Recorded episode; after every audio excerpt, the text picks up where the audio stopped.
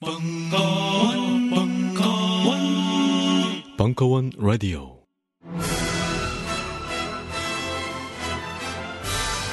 이 문어 뮤지컬은 도울 김용옥을 올렸고 매회 공연 매진 중이며 매주 벙커원의 장비를 한 개까지 시험합니다. 공주는 참 못 이루고 감독과 배우는 걸신이라 불러다오.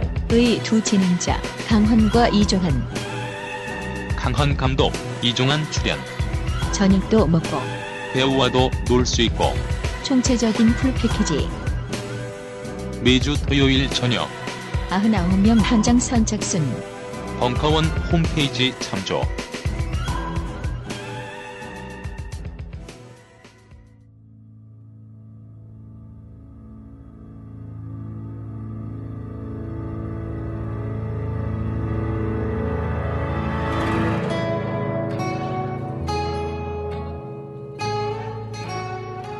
딴지 라디오 최초의 본격 먹방.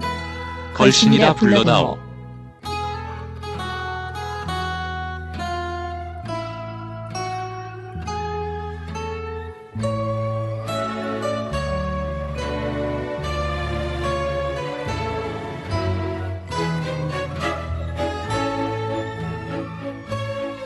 따뜻한 햇살이 그리운 날 따뜻한 음식도 그립다 걸신이라 불러다오 그 스물두 번째 이야기.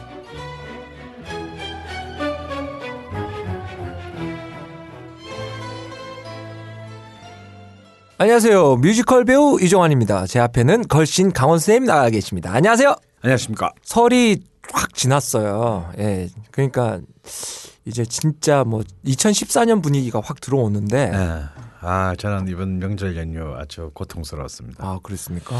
예, 계속 배탈이 나가지고. 참 글씨인으로서는 체면이 말이 아니게 됐습니다. 참 저는 거의 평생에 온갖 병을 다 앓았지만 이렇게 뭐 음식을 먹고 체한다든가 뭐 그러게요. 어, 속이 아프다든가 이런 경우 찬다랑 걸신이랑은 안 어울리는 그렇죠. 것 같은데 아, 이제 다 됐나 보다. 에이, 부품들이 노후화되면서 어 그래서 정말 힘든 설명절이었습니다. 근데 아마 많은 분들이 그 이 명절 때는 또 과시액을 하지 않을 네, 수밖에 없고 그죠. 또 실제로 이제 명절 후유증도 이렇게 네. 굉장히 만만치 않겠는데 그래서 우리가 그 명절 전 프로그램에서 어떻게든 절식을 하자 어, 명절 때 낮추자. 뭐 이런 얘기도 했는데 저는 뭐 먹지도 못하고 그런 그런 네. 설명절을 보내셨고. 예, 그런 아픔이 좀 있었습니다. 근데 조류독감이 계속 북상승하고 있어요. 뭐 밑으로도 내려가고 예. 예. 아우, 예, 전국적으로 확대되고 있습니다. 예. 이럴 때면은 제일 걱정되는 게 우리 국군 장병 여러분들. 음. 어, 닭튀김 많이 나올 거예요, 아마. 아. 이럴 때마다 닭튀김이 많이 나오거든요. 아, 그러, 그러네요. 예. 아, 그럴 수 있겠네요. 근데 거의 뭐 연례 행사 수준은 아니지만 예, 예. 잊을만 하면 한 번씩 이렇게 그 조류독감이니 그 다음에 아니면 돼지하고 네. 소하고 살처분다. 부재역. 예, 예. 부재역이니. 이렇게 해서 참 어마어마한 양의 가축들이. 어, 그 가축들이 그냥 그야말로 생매장 되는 네. 어. 아 정말 이게 문명의 재앙이다라는 것을 갖다가 정말 한눈에 보게 해주는 네. 그런 이제 끔찍한 일들이 일어나고 있고요. 또 그래서 이제 뭐 많은 분들이 그러니까 또 조류 독감이란 말로 또 네. 너무 또 그 공포를 조장하는 그런 단어 자체를 쓰지 말자. 아, 뭐 이런 또 주장도 있습니다. 그래서 뭐 조류 인플- 인플루엔자다 이거는 그냥. 음. 근데 꼭 조류 독감 하니까 나도 걸릴 것 같고. 어 나도 걸릴 것 같고 그래서 이걸 좀 알만한 분들이 좀 이렇게 좀 언론에서부터 조류 네. 독감이라는 말로 공포감을 유발하는 걸 하지 말고 음. 그냥 조류 인플루엔자라는 말을 쓰자 뭐 이런 그 음. 또 문제 제기도 있었습니다. 근데 실제로 뭐 그렇게 치킨집의 매상은 별로 크게 안 떨어진대요? 안 떨어졌다고 해요. 그런데 어. 오리 요리집 아, 그렇죠. 어분 뭐 한 40에서 50% 정도 어 아. 매출이 격감해서 이런 이제 그 자영업 하시는 분들이 가뜩이나 지금 힘든데 음. 어 굉장히 큰 타격을 입게 마련이랍니다. 근데 그게 그건 것 같아요.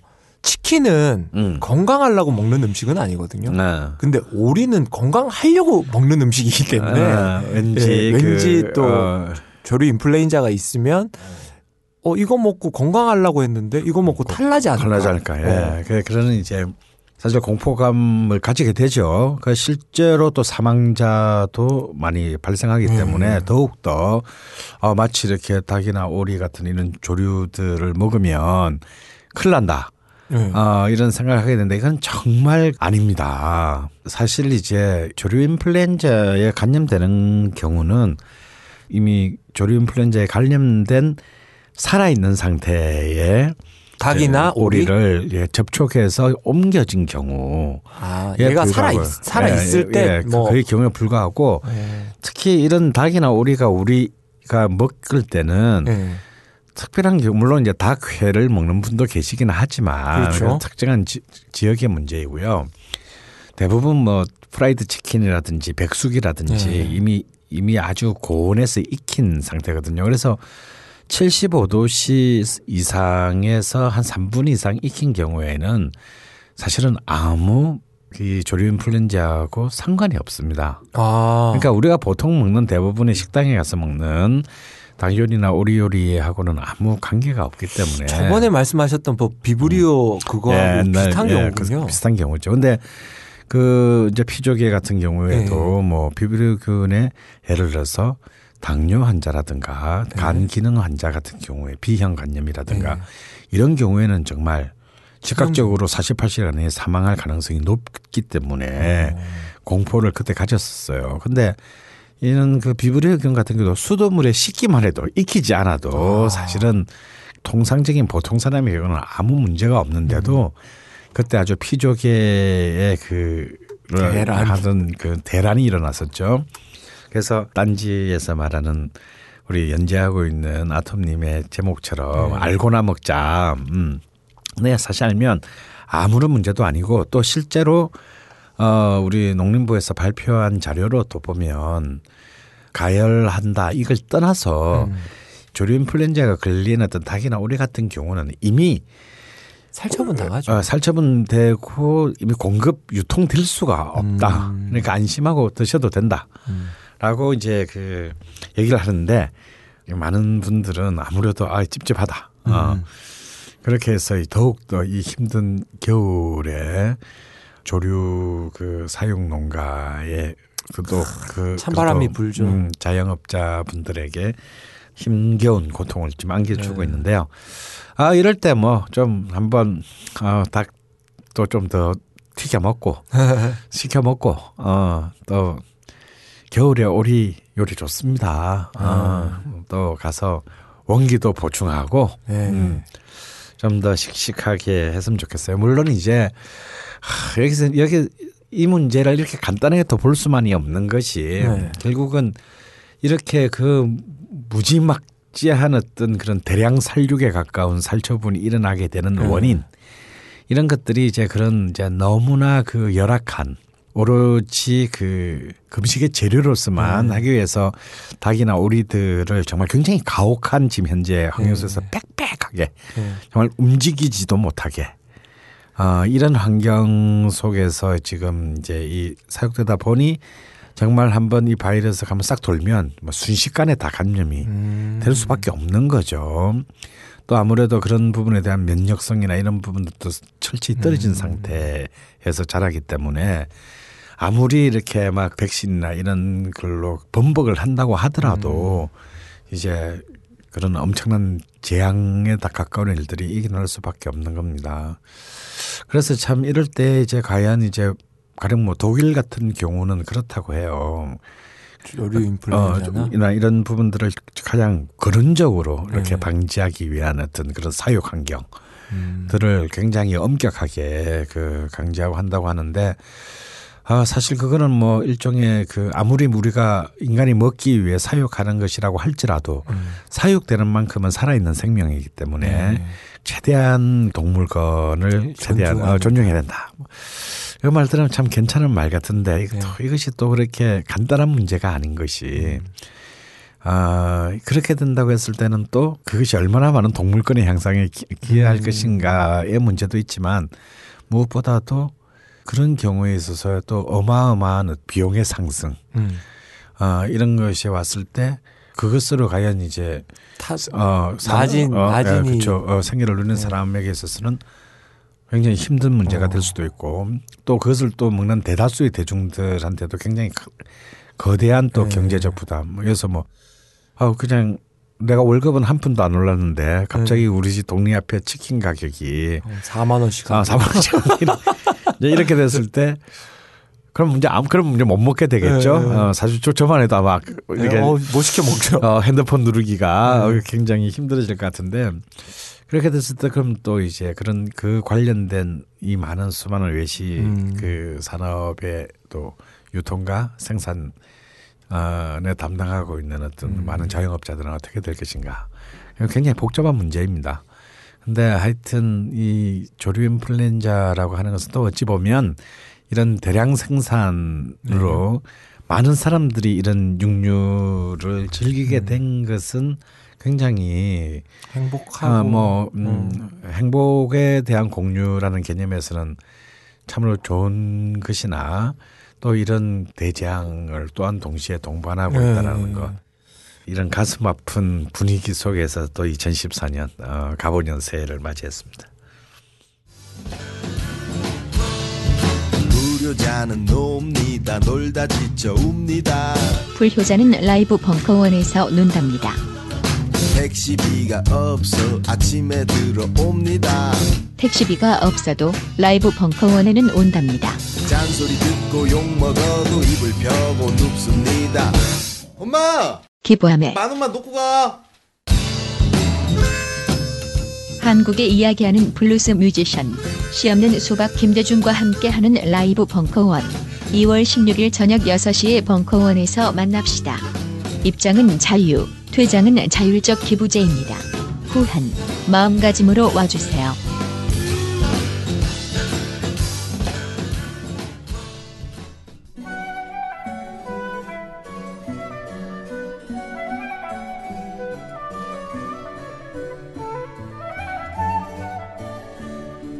음식에 담긴 역사와 미학을 꼭꼭 씹어서 당신의 입에 넣어드립니다.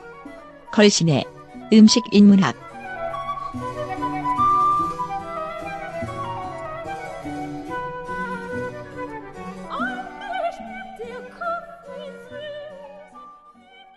자, 설날도 지나고 새해도 이제 중반으로 다다라서 이제 6월입니다. 아, 근데 이쯤 오니까 약간 그래요. 뭐 뭘 시작하다 시작했던 사람들은 약간 작심삼일로 그렇죠. 해가지고 좀 약간 풀리죠. 좀 풀린 풀릴 시기도 하고. 다이어트. 다이어트. 예, 그래요. 어, 저도 좀 찌고 있어요, 이제. 아. 뭐 이런 시기인데 어떻게 보면 지금 이 시기가 나른할 수도 있고 맞습니다. 네? 예. 그리고 약간 좀 여유로울 수도 있는 네. 이런 시기입니다. 어, 저번에 한번 주제를 만화로 간 적이 있지 않습니까? 네. 음식 인문학을. 네. 이번 주 음식 인문학은 음식 영화에 대한 주제로 해보겠습니다. 아, 네, 좋죠.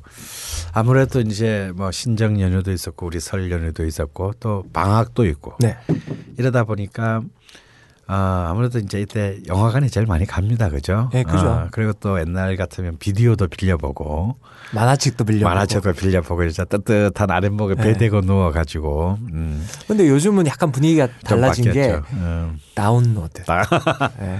good downloader를 해야 되는데 어디 가면 싸게 받을까? 어, 공짜로 받을까? 예. 어. 공짜로 받는 데는 요즘 거의 없어진 어, 것 같고. 언제 없어졌습니까? 음.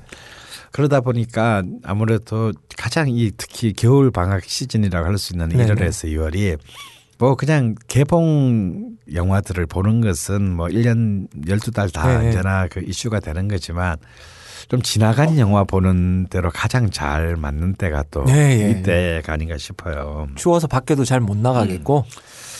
그래서 어, 우리가 한번 만화에 대해서는 우리가 이미 네, 지난해 집중 탐구했었죠. 탐구를 한번 뭐 했는데요. 오늘은 아 그런 차원에서 좀 영화에 대해서 어, 음. 음식 혹은 어, 요리사를 다룬 예. 어, 어떤 그런 영화에 대해서 한번 어, 해보도록 하겠습니다. 우리 정한 씨도 뭐 이 음식 영화에 대한 것들 뭐 많이 예, 예. 어, 전 찾아보는 편이죠. 예, 찾아보는 예. 편이죠. 요 어떤 영화가 제일 좀 재밌었나요? 저 같은 경우는 뭐 거의 음식 영화 중에 보면 네. 일본 영화들이 많아요. 많죠. 저 어. 꽤 약간 일본 영화는 나오는 족족 보는 스타일이라 네. 거기에 보면 일본 영화들이 많은데 영화라고 하기에는 그렇지만 이것도 만화가 베이스예요. 예. 그리고 드라마로 나온 심야식당. 아, 네. 어. 그건 아, 뭐 굉장히 재밌게. 굉장하죠. 어, 또뭐 드라 예. 일드 어, 네. 드라마로서도 그렇고 만화로서도 굉장히 네. 많은 팬들을 갖고 있는. 여기 네. 좋은 점이 음, 한 회당 하나의 레시피가 나와요. 나온다는 예. 거. 어. 그리고 에피소드가 언제나 딱딱 하나씩 예. 나오는 거. 예, 음식 영화는 참 동서양을 막론하고 음. 음, 굉장히 좀 보편적인 주제를 공유하고 있는 것 같아요. 제가 예. 보기에. 그건 뭐냐면 일종의 단순히 미식에 대한 관심이나 음식 예. 그 자체에 대한 것보다는 그 음식을 통한 일종의 힐링, 뭔가 좀 억압받고 아니면 일에 지친 어, 예. 일상에 지친 사람들의 어떤 힐링의 주제를 기본적으로 어, 음. 깔고 있고 어떤 힐링 혹은 화해 역시 예. 음식을 같이 예. 먹으면서 가지고 있던 수많은 문제들을 같이 예, 해결하는 해결하고. 어떤 그런 문제들을 참 공유하고 있다는 점에서 음. 참 음식 영화는 좀 또 다른 굉장히 그 새로운 어떤 그 인문학적인 어떤 그런 어. 그 경험이 되는 것 같습니다. 근데 또 이 음식 영화에 대해서는 음식 그래서 생각보다 이 음식 영화 그렇게 아주 오래 전부터 만들어지지는 않은 것 같아요. 어, 그렇죠. 네, 일단 그- 무성 영화 때는 음식 어, 영화가 있을 수가 없지 예. 않나요? 그러니까 이제 음식이라는 것이 그렇게 어떤 한 영화의 주제로 다뤄질 만큼 그리 뭐 좀 네. 폼나는 주제는 아니었던 거죠. 왜냐면 아. 매일 먹는 거니까. 네. 어, 그리고 또 아무래도 음식이라는 것이 개- 중심이 되어버리면 아무래도 영화에서 우리가 기대하는 어떤 그런 아주 드라마투르기, 음. 어, 극적인 어떤 뭐 반전이나 이런 것들은 어, 그건 우리가 그 화면에 있는 거 먹어보지도 못하는데 음. 참 느끼기 힘들잖아요. 네. 그러다 보니까 이제 아무래도 그 좀 지난 100여 년 그 영화사에서는 그리 참 재밌는 주제는 아니었는데 음. 이것이 이제 어쩌면 오히려 20세기 한 후반 말부터 예. 이제 이 음식이라는 주제가 음. 어 굉장히 그 우리 삶에 많이 들어오게 되고요. 특히 TV 프로그램으로 이 먹방이라 그러죠. 요새는 네. 이게 사실 돈 작게 들이고 사람들의 관심을 예. 굉장히 대중적으로 확보할 수 있어서 우리나라뿐만 아니라 미국 캐나다에서도 그렇게 음식과 관련한 프로그램이 끝없이 만들어지고 음. 또 이런 프로그램을 통해서 많은 스타 셰프들이 사실 많이 그 발, 어, 발생되고 이제 그 음식점도. 뭐 예, 이렇게. 예, 나타나게 되고 그래서 이제 또 이런 그 매체의 또 환경의 변화, 어, 음. 이런 특히 TV 미디어들이 어, 이런 그 음식에 관한 각종 음. 다양한 다큐멘터리 내지는 어떤 예능 오락 예. 어, 프로그램들을 확장하면서 굉장히 이제 이 음식을 이렇게 화면에서 보는 것에 예. 정보와 재미를 동시에 추구하는 것이 많아졌습니다. 뭐 우리나라만 해도 지금 뭐 어마어마하잖아요. 예, 예. 뭐 지상 공중파부터 시작해서 종편까지. 뭐, 예, 아. 또 종편, 뭐 팟캐스트, 뭐 예. 우리도 먹방이잖아요. 어, 그러니까 본격 이런 수마- 먹방. 어, 어, 수많은 어떤 그런 이제 환경들이 만들어진 것이 이제 또 이 음식 영화에 대한 본격적 본격적인 음식 영화에 네. 대한 또 이런 분위기를 만든 것 같습니다. 저는 일단 그딱 음식 영화 하면 정말 예. 음식 영화의 고전이 뭘까? 아, 아, 이런 그러게. 생각을 하는데 제일 먼저 떠오른 영화가 이건 제가 거의 대학원 좀 다닐 때본것 영화인데요. 1987년의 덴마크 영화인데요. 오. 바베트의 만찬이라는 어, 아. 정말 이 뭐 요리 영화 혹은 요리사 영화 혹은 음. 식 영화 하면 정말 고전에 아마 속하는 영화이다만 바로 이 음. 영화가 아닐까. 그 이것은 뭐 특히 어 실제 영화를 하는 사람들한테도 음. 굉장히 훌륭한 영화로. 어. 보통 이렇게 음식 영화 하면요 좀 찬반이 좀 극명하게 갈려요. 보통 네이버 영화평 이런 거 보면요 네. 음식 영화는 뭐 영화가 뭐 이래 너무 지루해 죽는 줄 알았다. 어, 어. 어. 부터 뭐 주인공의 매력 때문에 본다. 뭐, 뭐, 뭐 이런 이런 네. 굉장히 악평을 하는 사람들 음. 굉장히 많아요. 실제로 음식 영화들이 이렇게 대중적으로 성공하는 경우가 잘 음. 없습니다. 또 작품 예술적으로 그렇게 인정받는 영화 많지 드물죠. 않습니다. 어. 역시 이제 그 음식 영화는 아무래도 그 음식 광들 예. 한테는 뭐 아주 그 빛나는 찬사를 받고 네. 일종의 컬트화 돼, 되긴 하지만 이런 영화계 내부에서 이렇게 인정받는 영화는 거의 없는데 어, 이 바베트의 만찬은 정말 예외입니다. 이 영화는 일단 그 1988년에 오스카 그러니까 아카데미 외국어 영화상을 오. 받았고요. 이 바베트의 만찬은 단순히 어떤 요리사 혹은 어떤 그 요리의 영화라기보다는 어떤 요리라는 것이 무엇인가. 음. 그러니까 요리를 똑같이 예술과 같은 어, 관점에서 인간의 삶 속에서 어떤 그 억압 속에서의 어떤 수많은 어떤 그 삶의 억압 속에서의 어떤 궁극적인 해방의 어떤 한 통로로서 음. 의 어떤 이 요리라는 개념을 굉장히 깊이 추구한 어, 그런 작품입니다. 사실 이 작품의 원작은 이제 그 덴마크 작가인 여자 작가죠. 이자크 디네센이라는 작가의 원작에서 이제 이 원작은 한 1958년 제 기억으로는 1958년 정도에 발표된 작품입니다.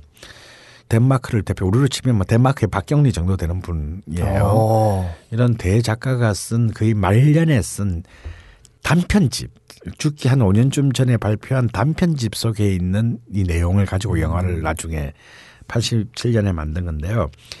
이자크 디네센 하면 뭐, 뭐, 씨, 뭐 하나 아줌마야 라고 생각하겠지만 아마 영화광들이면 기억할 만한 Out of Africa. 아, Out of 예, Africa. 그, 그 작품의 원작자이고요. 아. 실제로 이분의 어릴 때 자기가 스무 살 때 아프리카에서 경험했던 네, 네. 실제 자기 이야기입니다. 야. 아, 그러니까 Out of Africa에서 메릴 스트립이 바로 이제 이 아, 이 여자라고. 바베트의 만찬의 그 어, 작가. 어, 작가다 이렇게 생각하면 되고요. 그 54년에 해밍 어네스트 흐밍 해밍웨이가 네.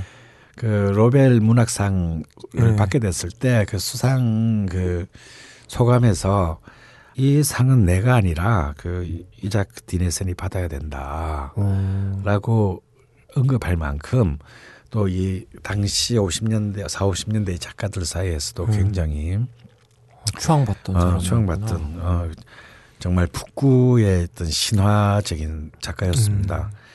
근데 더 재밌는 것은요, 이 작품을 감독한 사람이에요. 음. 이 작품의 감독이 가브리엘 악셀이라는 사람인데 이 작품을 연출할 때 70살이었어요.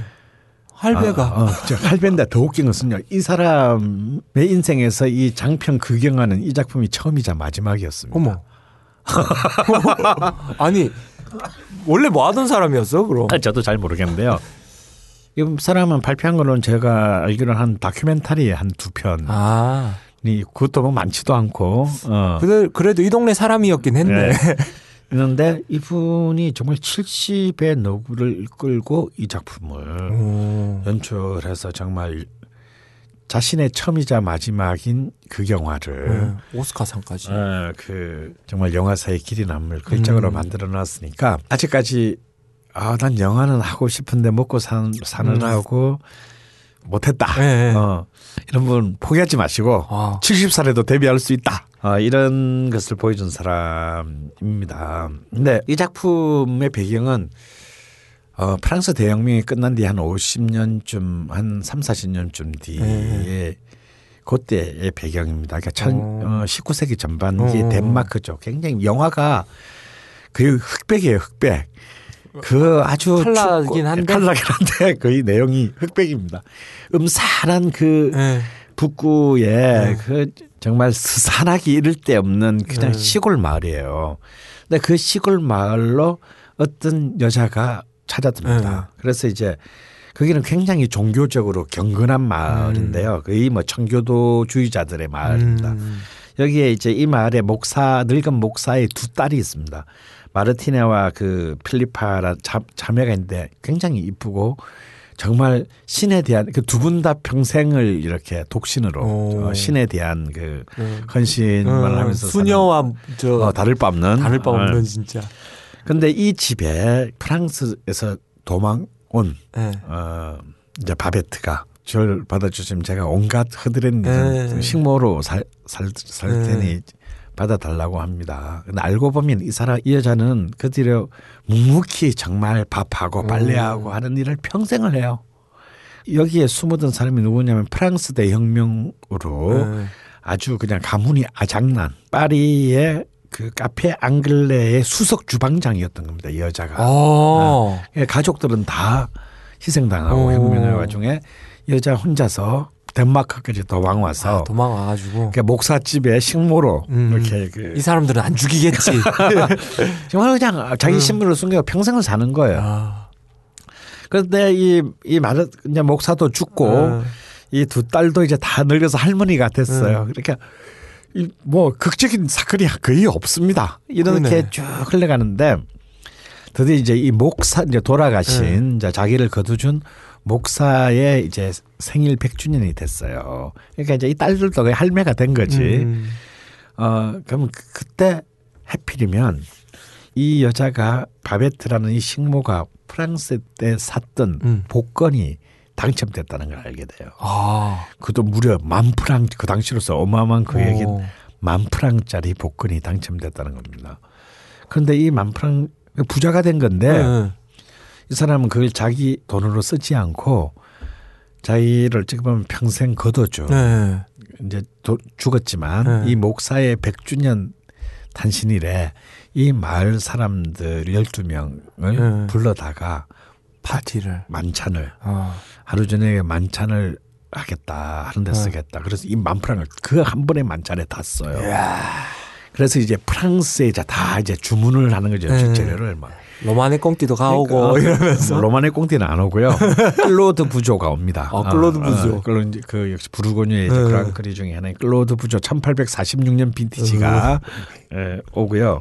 우리가 또 익히 잘 아는 샴페인인 베브 클리코도 이, 주- 이, 옵니다. 그리고 그 살아있는 거북이가 오고 막 이제 그러니까 그 정말 경건한 청교도 마을에서는 그냥 먹는 것도 정말 너무나 단순하게 어, 예, 검소하게 먹어야 되고. 예. 물론 마을에는 한 번 평생 본 적도 없는 네. 이제 이 프랑스 레스토랑의 요리 네. 재료들이 정말 이 마차에 실려서 네. 와요. 저는 이, 자- 이 영화에서 제일 재밌었던 대목이 그 부엌에 놓여진 이 재료들을 보는 그러니까 배를 타고 왔을 거 아니에요 네. 재료가 그래서 항구에서 그걸 받아가지고 다시 마차를 타고 달구지를 타고 와가지고 이 이 낡은 집 부엌에 이제 막 살아있는 막 이만한 거북이하고 막 이걸 보고 이 자매들이 기겁을 합니다.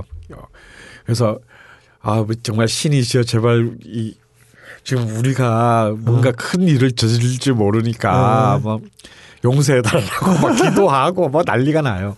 그래서 이제 이미 다 늙어버린 마을에 이제 네.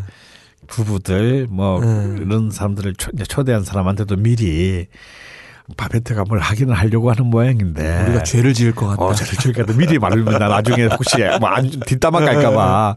그러니까 또 많은 사람들도 뭔지는 모르지만 우리는 모두 다 잊기로 하겠다고 어. 맹세를 합니다. 그러니까 너무 순박하고 소박한 사람들이죠. 지금 이 사람들 심정은 우리 네. 몇해 전에 방송했던 인육을 접했던 그때와 거의 거의 흡사한데요. 흡사하죠. 예.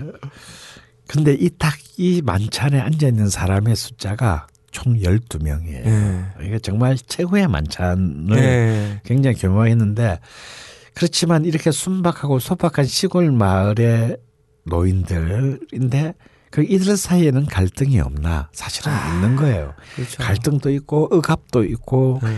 그리고 평생 남편한테 남, 바람 피는 남편 네. 때문에 속상한 그 할머니도 있고 음. 근데 다만 그것을 표현하지 못하고 그렇지.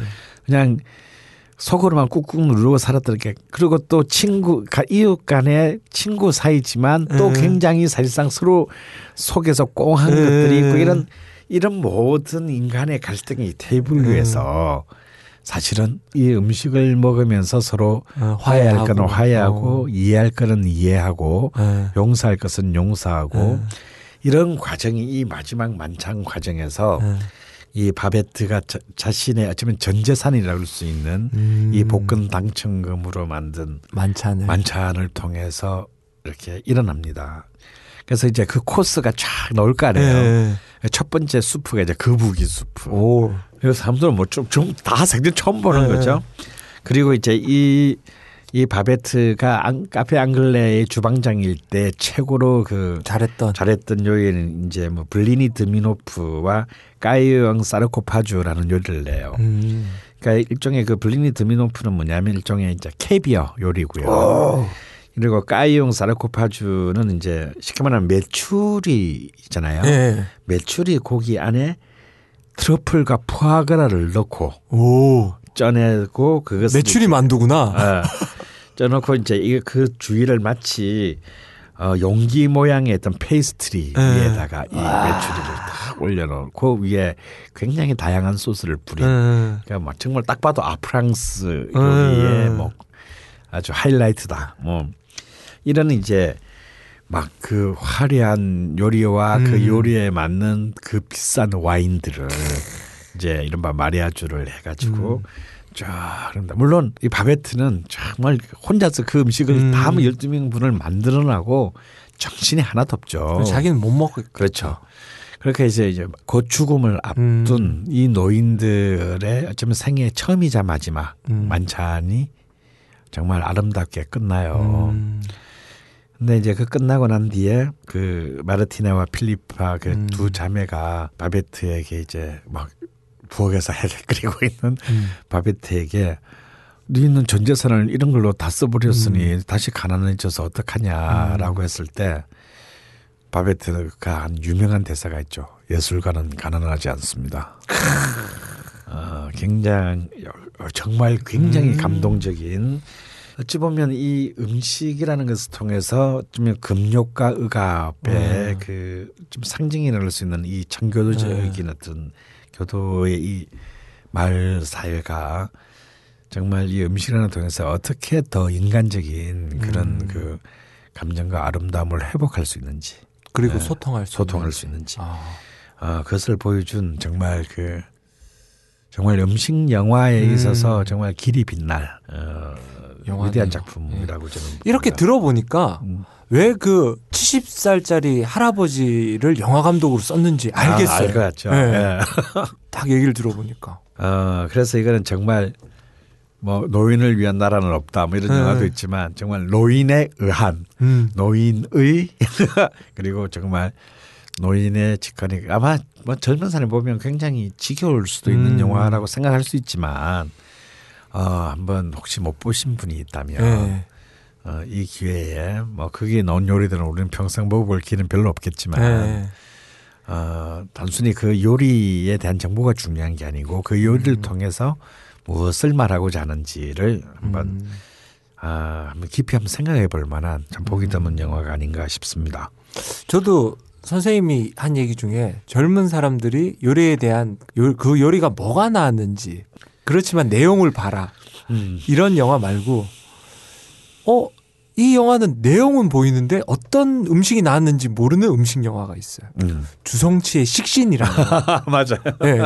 근데 이 주성치의 식신이라는 영화는 너무 주성치 영화의 전성기 때 만들어진 맞아요. 거잖아요. 네. 그래서 주성치의 코미디나 슬라스틱 그런 거에 이제 비추어져서 네. 그런데 그 안에 있는 음식들 특히 중국 음식들에 대한 고찰들이 음. 굉장히 섬세한 어, 영화였어요. 예, 그 그렇게 만만한 영화 아니었죠. 예, 음식과 예. 관련해서는요.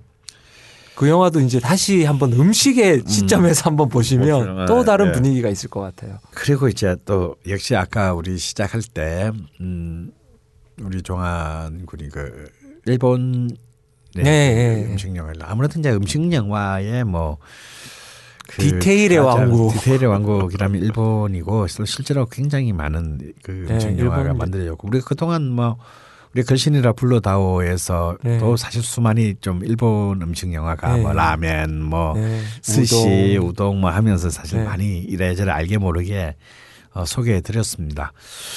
아, 근데 이제 역시 일본 음식 영화 중에서 네. 음, 그 가장 좀 2000년대에 만들어진 음. 어, 두 개의 참 의미 있는 작품을 뽑으라고 한다면 저는 어, 2007년에 발표돼서 아직까지도 많은 그 음. 오타쿠들을 가지고 있는 어, 카모메 식당 어, 카모메 그리고 이제 남극의 셰프 남극의 이두 작품을 가지고 한번 음. 음, 오늘 음식 문학에서 일본 편을 얘기하고 싶은데요. 왜냐하면 이 두 작품이 재밌는 게요. 하나는 여자들이 중심이 된 얘기고 가모메 식당은 여자들이에요. 네. 감독도 여자예요. 어. 예, 오기감이 나오고라는 여자 감독이고 남극의 셰프는 남자들이 중심이 된 거예요. 어. 그리고 하나는 저 북쪽 끝인 핀란드의 헬싱키가 배경이고 오. 또 하나는 남쪽 끝인 남극이 어. 남극이 배경입니다. 음. 일본 영화인데 일본과는. 전혀 상관없이 이 지구의 뭐 극과 극을 음, 북쪽 끝과 남쪽 끝에서 음. 음, 일어난다는 점에서 한번 좀 재밌는 그 좀 대비가 되는 작품인데요. 사실 이 나오는 음식들도 어찌 보면은 어, 카모메 식당이 좀 가정식 이 네, 중심이라면 남극의 셰프는 좀 처음에는 안 그렇지만 이제 후반부부터는 좀 극한적인 사치식 아. 네, 이- 이런 음식의 어, 대비. 예, 음식의 대비도 재미있어요. 공통점도 있습니다. 또 일본 영화에서 보여주는 재밌는 게 꼭 여기 나오는 사람들이 다 공통적으로 같이 같이 이렇게 자기들의 집한 집단이 구성이라는 걸 보여주는 장면이에요. 그 최근에 또 김혜수가 나온 그 드라마에서 직장의 네, 신 직장의. 신. 거기도 이제 그런, 그런 장면이 나오지만 꼭 체조를 합니다. 얘들은 어, 꼭 체조를 해. 어. 체조를 하면서 같은 동작으로 이렇게 맞추면서 일종의 커뮤니티를 음. 증명하는데 또 이상하게 카모메 식당이나 남극의 세포에도 보면 꼭 그 체조하는 체조하는 장면이. 어. 꼭또 들어있다는 또 그런 좀 특이한 점이 있어요. 체조라는 게 일본에서 온 그런 문화군요.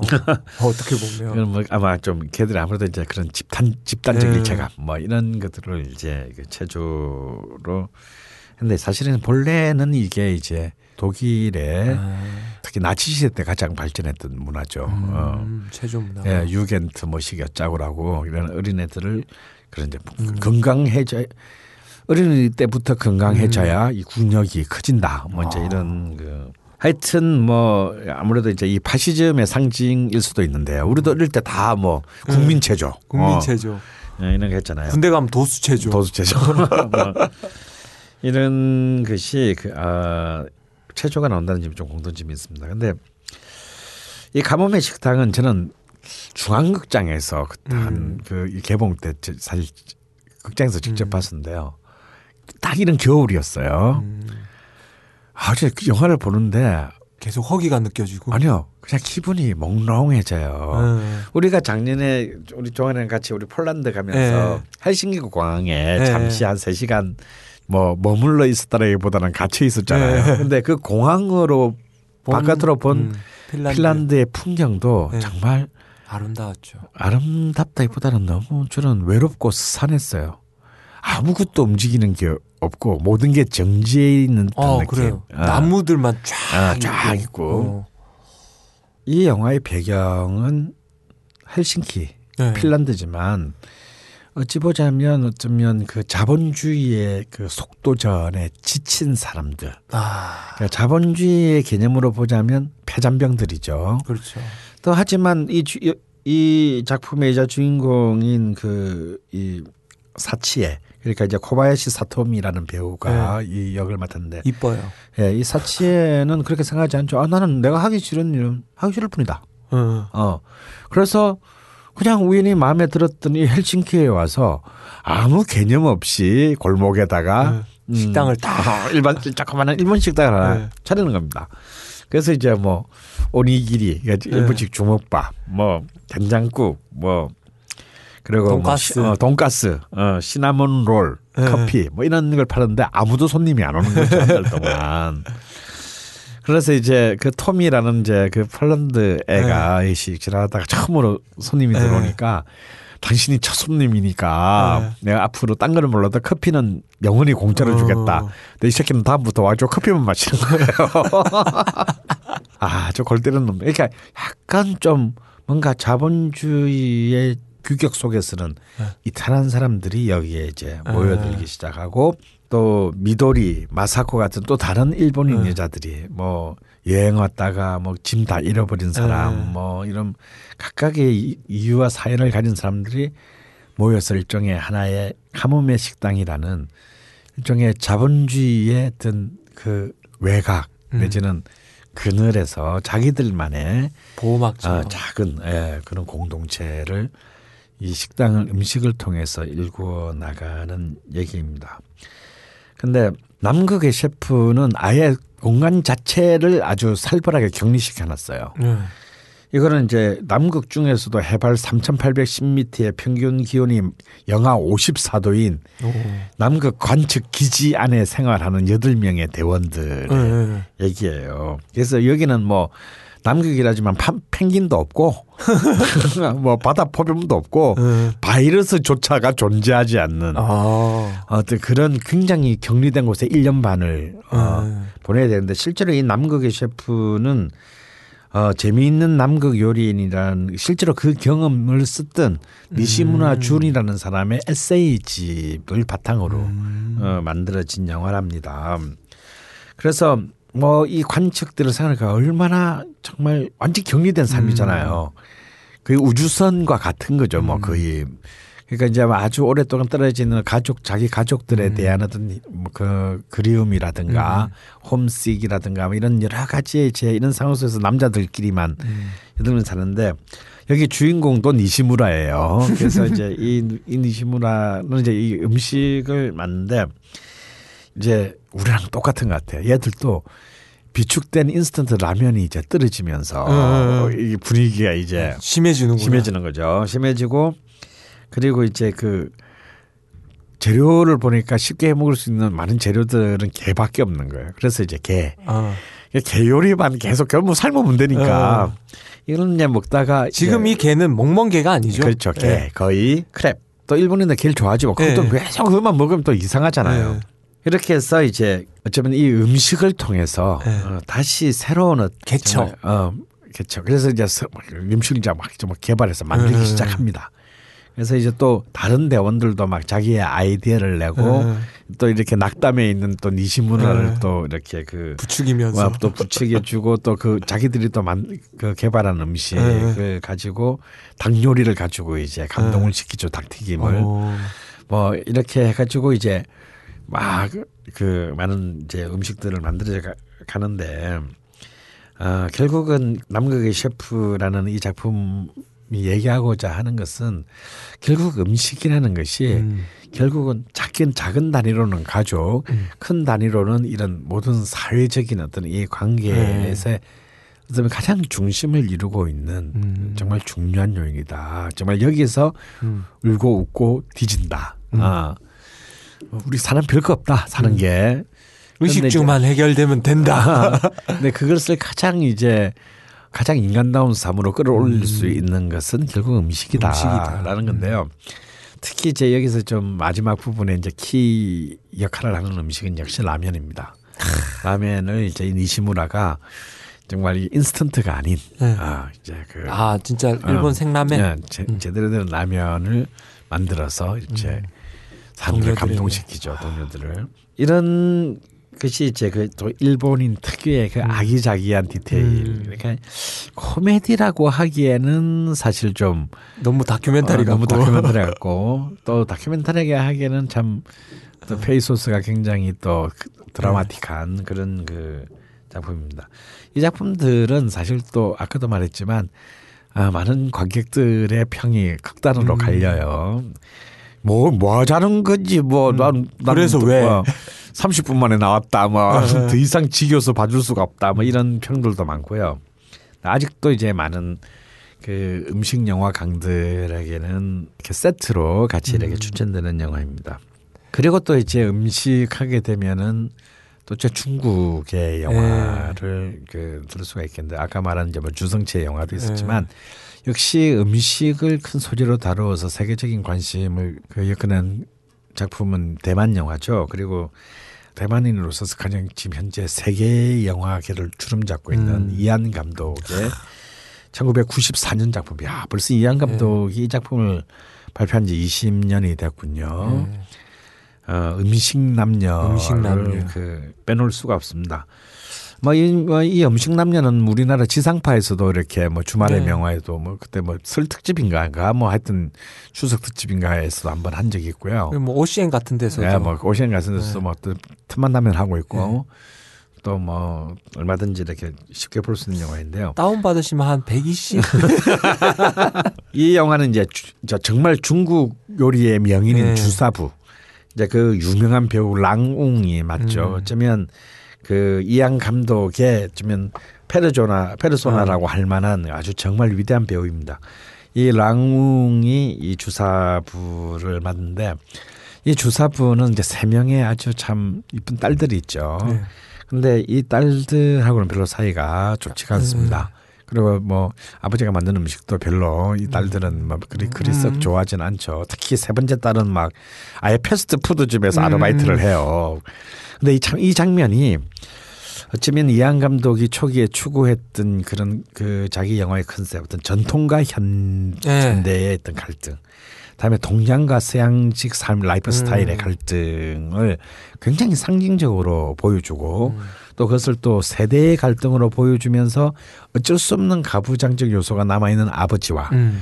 또 굉장히 서- 서구화된 네. 딸들의 자유분방한 생각 사이의 또 대비 음. 이런 것들을 굉장히 작은 가정 속에서 입체적으로 음. 보여주는데 이 음식이라는 음. 음, 주제를 갖고 있죠. 근데 역시 이하는 그 뭐 이미 이 작품 이전 때부터 거장이었기 네. 때문에 이 잠깐 잠깐 오는 중국 요리의 장면에서 정말 이 중국 요리라는 것이 얼마나 말로 하지 않고 화면으로 음. 얼마나 참 위대한 인류의 유산인가를 보여주는 것을 결코 놓치지 않고 놓치지 않습니다. 아주 정말 저는 이걸 이제 큰 대극장 화면에서 네. 봤는데 이 랑웅이 묵묵히 요리를 하는 이 네. 장면에서조차도 거대한 어떤 헤일이 밀려오는 듯한 박력 어, 네. 이런 것들이 느껴지는데요. 물론 뭐 배우도 굉장히 훌륭했고 어 근데 이제 이 주사부가 이제 미각을 상실해 갑니다. 어, 음, 상실 맞아 맞아.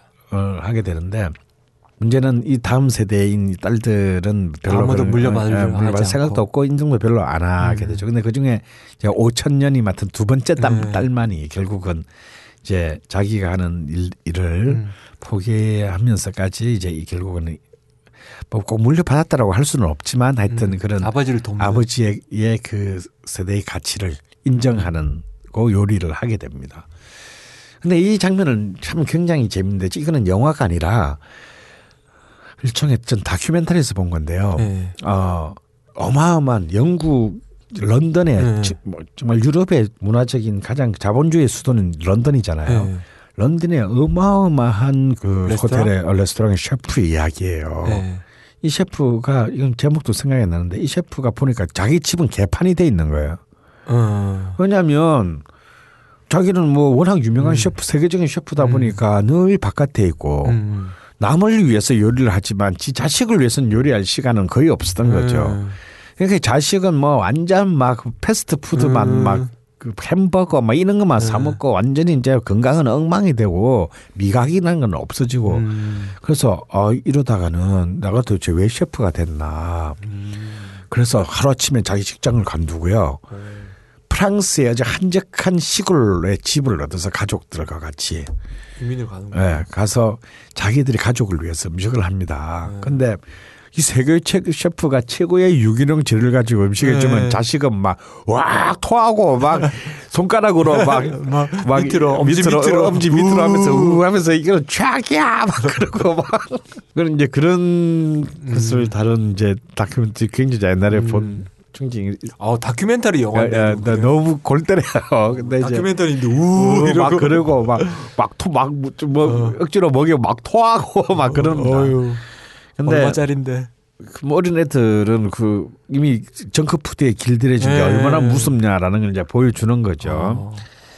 그 음식 남녀에서도 보면은 뭐 그런 정도로까지 폭력적이지는 않지만 음.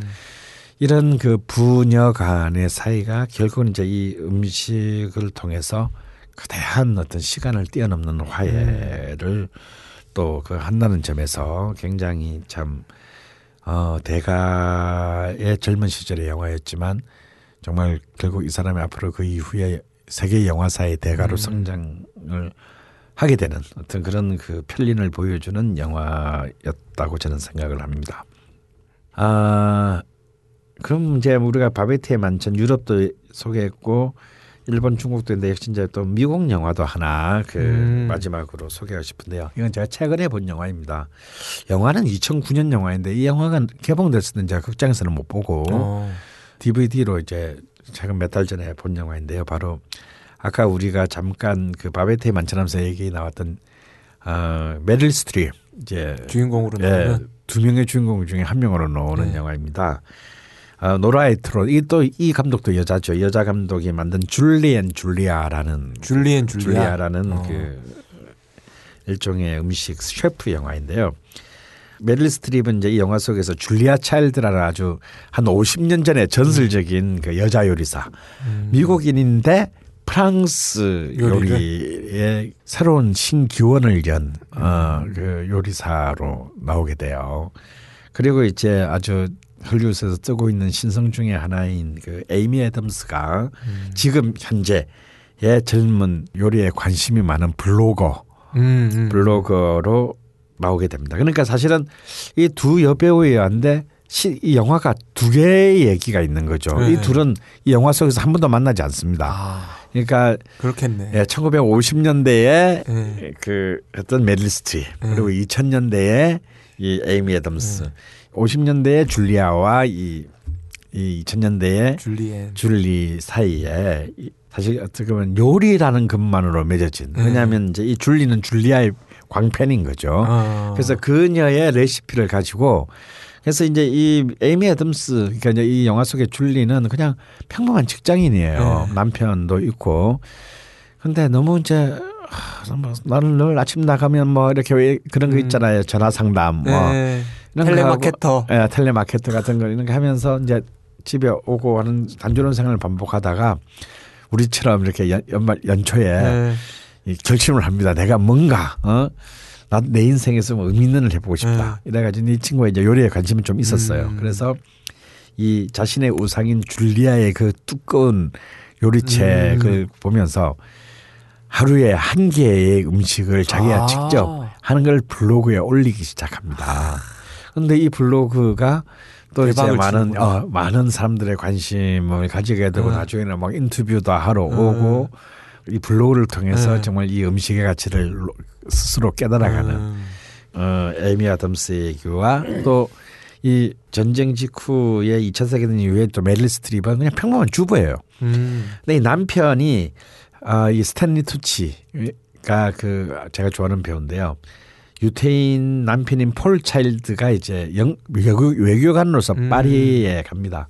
그래서 그냥 파리 간 김에 음. 그냥 유쾌한 전형적인 미국, 뚱뚱한 미국인 주부 음. 인 줄리안 어, 메릴 스트립이 이제 거기서 이제 꼬르동 블루에 가서 음. 프랑스 음식을 간 김에. 간 김에 어, 어, 배우고 등록해가지고. 어. 근데 이거 마음에 안 들어. 어. 그래가지고 또 막 자기들끼리 막 그 스터디 그룹 만들어서 막 하고 와 그랬죠 막 너무나 즐겁고 유쾌하게 음식을 만들어서 늘 자기 남편 먹이고 음. 근데 이제 이, 이 부부에는 자녀가 없어요. 음. 자식은 안 생겼는데 여기에는 50년대의 부부와 지금의 부부가 음. 나오잖아요.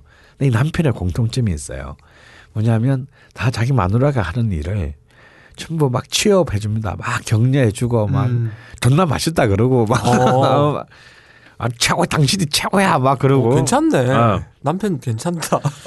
특히 이제 이 그 줄리아 그 메릴 스트립의 남편인 그 스탠리 투치가요.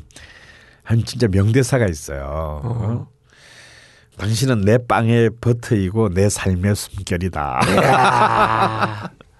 당신은 내 빵의 버터이며 내 삶의 숨결입니다. 네, 선수인데? 어, 완전 선수야. 근데 그래서 더 즐겁게 더 음. 즐겁게 이제 음식들을 해서 꼭 이제 남편 퇴근하고 오면은 막 또쫙 깔아서 같이 먹고 음. 물론 이제 그 부부에 비해서 지금 이 줄리의 부부는 좀 더 가난하죠. 그냥 힘들게 네. 유혹에 한 기퉁이에서 이제 막 둘 다 맞벌이 하면서 살아야 되는데 그래도 이제 또 남 이남 남편도 나름대로 또 열심히 또 이제 격려를 해줍니다. 이제 그래서 결국 음식이라고 하는 것이 이 시대를 뛰어넘어서 음. 어, 그리고 가장 이 가족의 최소 단위 부부에게 있어서 음. 또이 음식이라는 것이 어떤 어, 매개체가 되는지. 매개가 되는가를 또 보여주고요. 또 이 두 세대의 공통점이 있어요. 물론 이건 이제 그 줄리가 줄리아를 흉내내는 것이긴 하지만 네. 요리를 할 때 이 두 여자는 전부 진주 목걸이를 하고 요리를 한다는 거. 아, 근데 이게 나는 여기가 이, 이것이 굉장히 어떤 말하지 않는 상징이 숨어 있다는 생각이에요. 음. 결국 그 요리를 하는 순간이야말로 가장 위대한 가치를 창조하는 순간이다라고 하는 것을 음. 그런 숭고한 순간이라고 하는 것을 이 두 50년대 여자와 음. 2000년대 여자가 요리를 할때 진주 목걸이를 하는 장면을 보여줌으로써 노라에 들어온 감독이 얘기하고자 한 메시지가 있는 게 아니었을까. 음.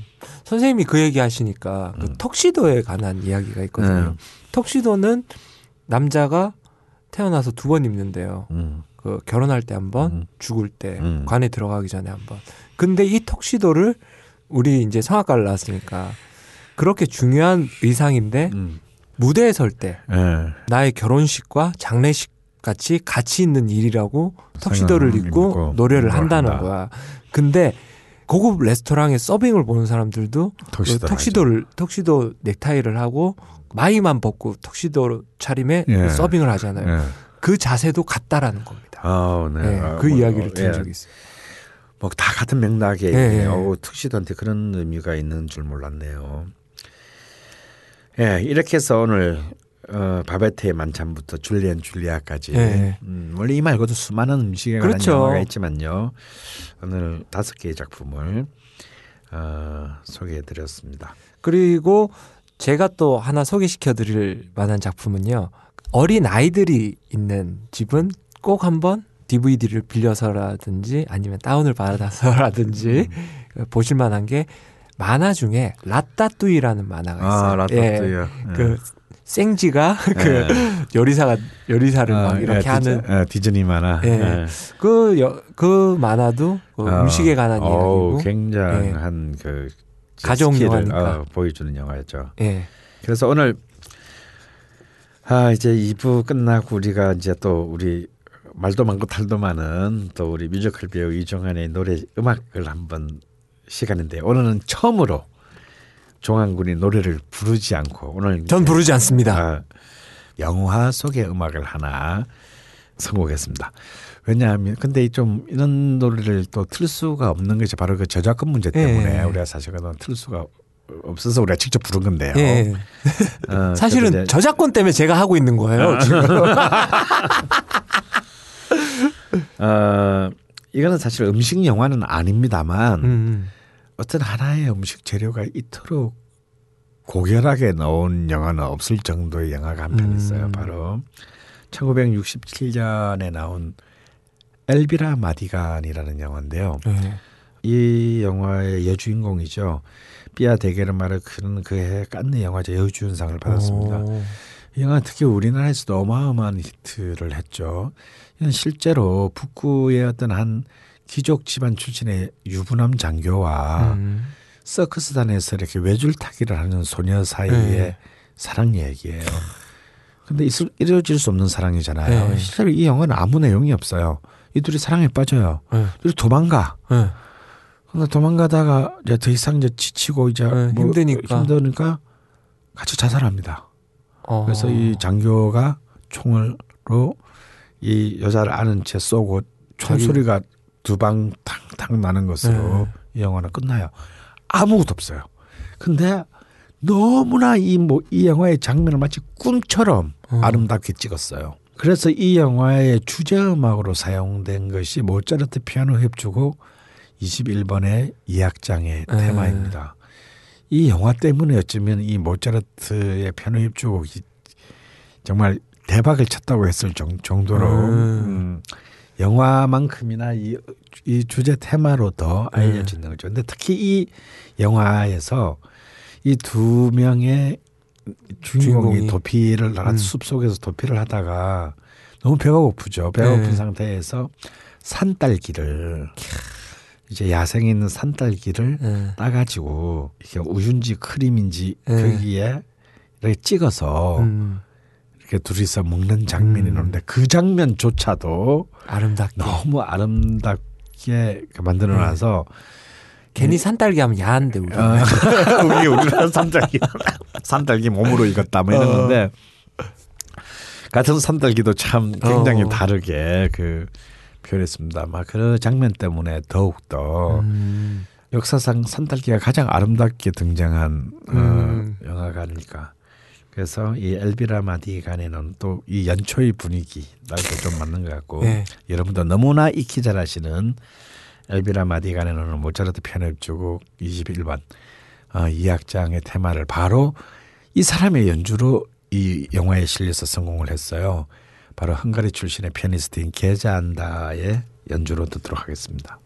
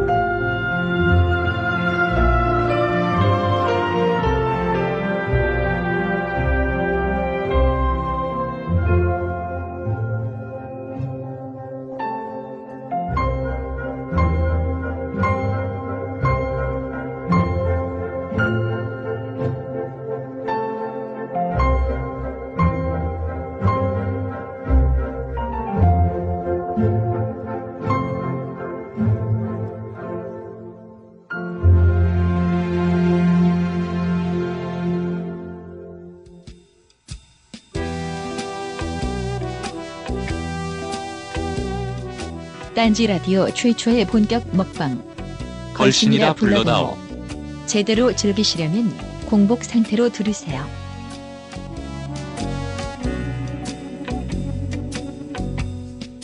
If you want a lover, I'll do anything. 쭉 들으시면 아시겠지만 오늘은 게스트가 없습니다. 네, 아 진짜 네. 게스트 없이 하기는 진짜 오랜만이죠. 예, 예.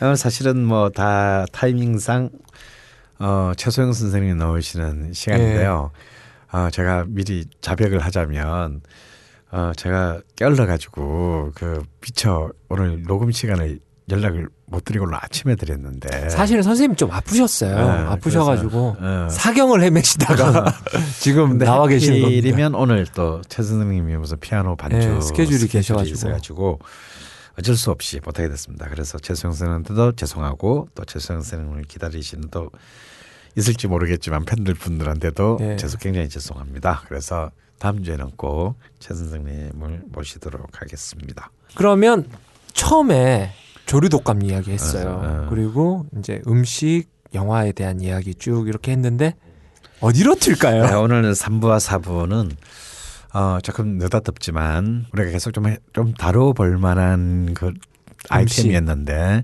그동안 쭉쭉 밀리고 밀려왔던 네. 햄버거 스테이크와 또 그 햄버거 스테이크에 해당되는 네. 우리나라의 음식인 떡갈비. 어, 아, 이좀 이 두 개의 음식을 가지고 얘기해 볼까요? 특히 어뭐 삼부에서 음식 영화 얘기하면서도 얘기했지만 이게 또 어찌 보면 지금 패스트푸드의 대명사처럼 떠오른 것이 햄버거. 예. 어, 그렇지만 또 햄버거 스테이크는 또 굉장히 아주 어린이들부터 네. 노인까지 다 좋아하는 예, 그렇죠. 어, 몇 안 되는 좀 토- 이제 거의 토착화된 네. 그 양식. 문화다. 어, 옛날에는 경양식 뭐 이렇게 네. 뭐 말했는데 그러니까 음, 돈가스보다는 상대적으로 우월하고 아. 그렇지만 사실 우울할 것도 없는데. 예. 그렇지만 진짜 스테이크에 비해서는 조금 음. 떨어지지만 요즘은 또 그 가치를 조금 높여가지고 네. 예. 그리고 전문점들도 또- 많이 생겼어요. 네. 근데 또 참 특이한 것이 또 우리나라에는 또 떡갈비라는 또 네. 문화가 있어서 어찌 보면 이 떡갈비도 따지고 보면은 굉장히 또 많은 그 아주 어린 아이들부터 네. 노인들까지 참 드실 수 있는 네. 그런 몇 안 되는 그 육식 그 네. 레시피라고 할 수 있죠. 아, 우리 또 레시피 하니까 또 우리 종환군과 제가 참 떡갈비에 관한 뼈아픈 아 뼈아픈 추억이 있죠 예, 우리한테. 예. 언젠가도 한번 말씀드렸을 거예요. 예, 네. 저그 담양. 담양의 신식당에 음. 떡갈비를 재현해 보려고. 예. 예. 얼마인가요? 한 30만 원어치 그렇죠. 샀나요? 예, 소갈비? 예, 소갈비 사서. 소갈비 30만 원어치를 사서 그만 샀나 숯도 사고 예. 아파트에서 지리산 지리산 백탄 예, 구했어요. 구해 가지고 선생님이 그 이거는 칼 두 개로 다져야 돼. 다져야 된다. 어. 왜냐하면 제가 신식당에서 네. 남양의 신식당에서 아줌마들이 그걸 만드는 거를 굉장히 유심히 봤거든요. 네. 왜냐하면 그게 살짝 보면 좀 보여요 만드는 예, 게. 그렇죠. 그냥 만드는 걸 제가 한 수십 차례 가서 봤는데 이거 만들 수 있을 것 같더라고. 어, 어. 어, 신식당의 떡갈비가 문제는 계속 가격이 올라가 가지고 너무 네. 비싸진 거야. 그럼요. 그래서 이건 내가 만들어 먹어야 되겠다. 꼭 성공하고 말리라. 아, 알리라. 그래서 진짜 전라도산 한, 한우, 한우. 그 갈비를 30만 원을 줄줄 예, 샀죠. 그리고 이제 숯불도 다 사고 예. 뭐 어, 석쇠도 사고 예. 다 사서 했는데 와 정말 일단 처음부터가 문제였어요. 어. 그, 그 고기를 다질 때 칼 두 자를 들고 이렇게 다지는 그거 아, 별거 아니어 아니게 보였지만 어, 우리 이거 한 10분 하고 나니까 어 이건 할 일이 아닌데? 우리 그때 새벽 3시까지 그 고기 다 예. 마지막에는 선생님 이거 갑시다. 이거는 그냥 믹서기로 갈아야 됩니다. 갈았더니 별반 차이 없었어요. 아니면 그때 갈 때부터 아마 우리가 실패 조짐이 보였을 수도 있고 예, 갈면 안 되는 거였어요. 어, 결과적으로. 아니에요. 그렇게 다져서 다지는 것부터도 지금 아, 그건 좀 이따 얘기하겠지만 이게 다지면 안 돼. 저기 갈면 안 되는 네, 거야. 갈면- 다져야, 예, 다져야 되는데 일단 그 아줌마들이 막 자기들끼리 막 농담하고 음, 뭐 얘기- 너무 쉽게 보였으니까. 너무 쉽게 보이는데 우리가 직접 해보니까 음. 야 이건 사람이 할 일이 아닌 네. 중노동이더라고요. 그리고 기술이 굉장히 필요한 굉장히 것 필요하고. 같고. 근데 문제는 이제 그 다지는 것도 힘들었지만 양념하는 것만 좀 쉬웠어, 그렇죠? 네. 양념이야 뭐 이렇게 했는데 문제는 굽는데 굽는 거. 그걸 갖다 어떻게 딱 해서 이제 갈비살 뼈 위에 얹어서 네. 굽는데 이게 타기만 하고 제대로 구워지지 네. 않는. 아, 야, 이 숯불이라는 것이 정말 다루기 너무나 네. 어렵다라는 것을 뼈저리게 우리가 느꼈죠. 느꼈고 음. 그리고 그때 이제 파티였잖아요. 네. 파티 손님들이 그 음식을 냈을 때 드리거스니 다시 익혀라. 그래서 결국 후라이팬에다 어, 나중엔 그냥 후라이팬에다가 익혀서 드렸더니 그래 이거지 않느냐. 왜, 왜 지금까지 그, 그 짓을 했느냐. 그리고 온 베란다는 그냥 연기로 가득 차고 아, 그 말이 굉장히 가슴 아팠어요. 질기다. 그렇게 다졌는데 질기다. 그래서 그날에 우리가 얻었던 뼈저린 기운 돈 신식당 주고 가서 돈 주고 사사 먹자 그게 싸다 어, 그게 싸다. 아 근데 그때 우리가 떡갈비를 해 먹을 거니 갈비를 달라 그랬을 때 네. 거기서 했어요. 다진 고기 사가세요. 어. 그리고 갈비로 하지 않습니다. 어, 그냥 우둔살이나 어. 양지도 괜찮습니다. 그 사람 말을 우리는 무시하고 갈비를 샀던 거였어요. 그래서 사실 지금도 그렇게 갈비 살만으로 하는 데는 거의 없다고 합니다. 아, 아, 우리가 정말 멍청했던 거죠. 이 그렇죠. 떡갈비라는 이름에 그 정통성을 지켜야 된다는 네. 의지가 너무 강했던 나머지. 하여튼 어찌 보면은 그 소고기로 만든 우리의 몇 안 되는 그 네. 음식 중에서 저는 어쩌면 굉장히 세계적 모든 사람들에게 네. 불고기를 넣으면서 보편타당하게 좀 모든 문화 글로벌하게? 어, 접근할 수 있는 또 음식이 또 저는 어, 어, 떡갈비가, 떡갈비가 아닌가, 아닌가. 이렇게 어. 생각을 합니다. 너무 김치나 비빔밥에 우리 그 몰빵하지 말고 그렇죠. 예. 그럼 이제 먼저 이제 햄버거 스테이크를 한번 생각을 해보면 네. 이뭐 햄버거라는 이름 자체가 이미 함부르그 이제 그 독일의 이제 북쪽의 항구 도시 음. 이름에서부터 나왔고 이 문화가 이제 미국으로 이제 이민자들에 의해서 건너가면서 이제 세계적인 어, 요리가 되는 음식으로 대중화됐는데 그럼 사실 그러면 이게 독일의 음식이냐 그건 또 아니죠. 네. 예, 사실 이 그 햄버거 스테이크의 이 문화의 기원은 몽고라고 볼 수 있습니다. 오. 예. 그래서 이 몽고 사람들은 이제 유목 민족이고 또 네. 전쟁을 이제 마루에서 생, 뭐 생활을 네. 하는 민족이었기 때문에 말 안장 아래에 네. 고기를 오랫동안 보존하기 위한 것도 있고 또 어. 연하게 만들어서 훨씬 고기 맛을 좋게 하기 네. 위해서 들소 고기들을 네. 이렇게 점여서 다져가지고 말 안장 자기 타는 자기 엉덩이 음. 밑에 말 안장 밑에다가 그걸 그 누르면서 타고 다녔다는 거예요. 어. 그래서 자동적으로 은이겨지게. 예, 그렇죠. 그래서 그 고기를 이제 먹을 때마다 꺼내서 이제 구워서 어. 뭐 익혀서 먹 먹었는데 이 타타라인들에 의한 이 고기를 다지는 문화 음.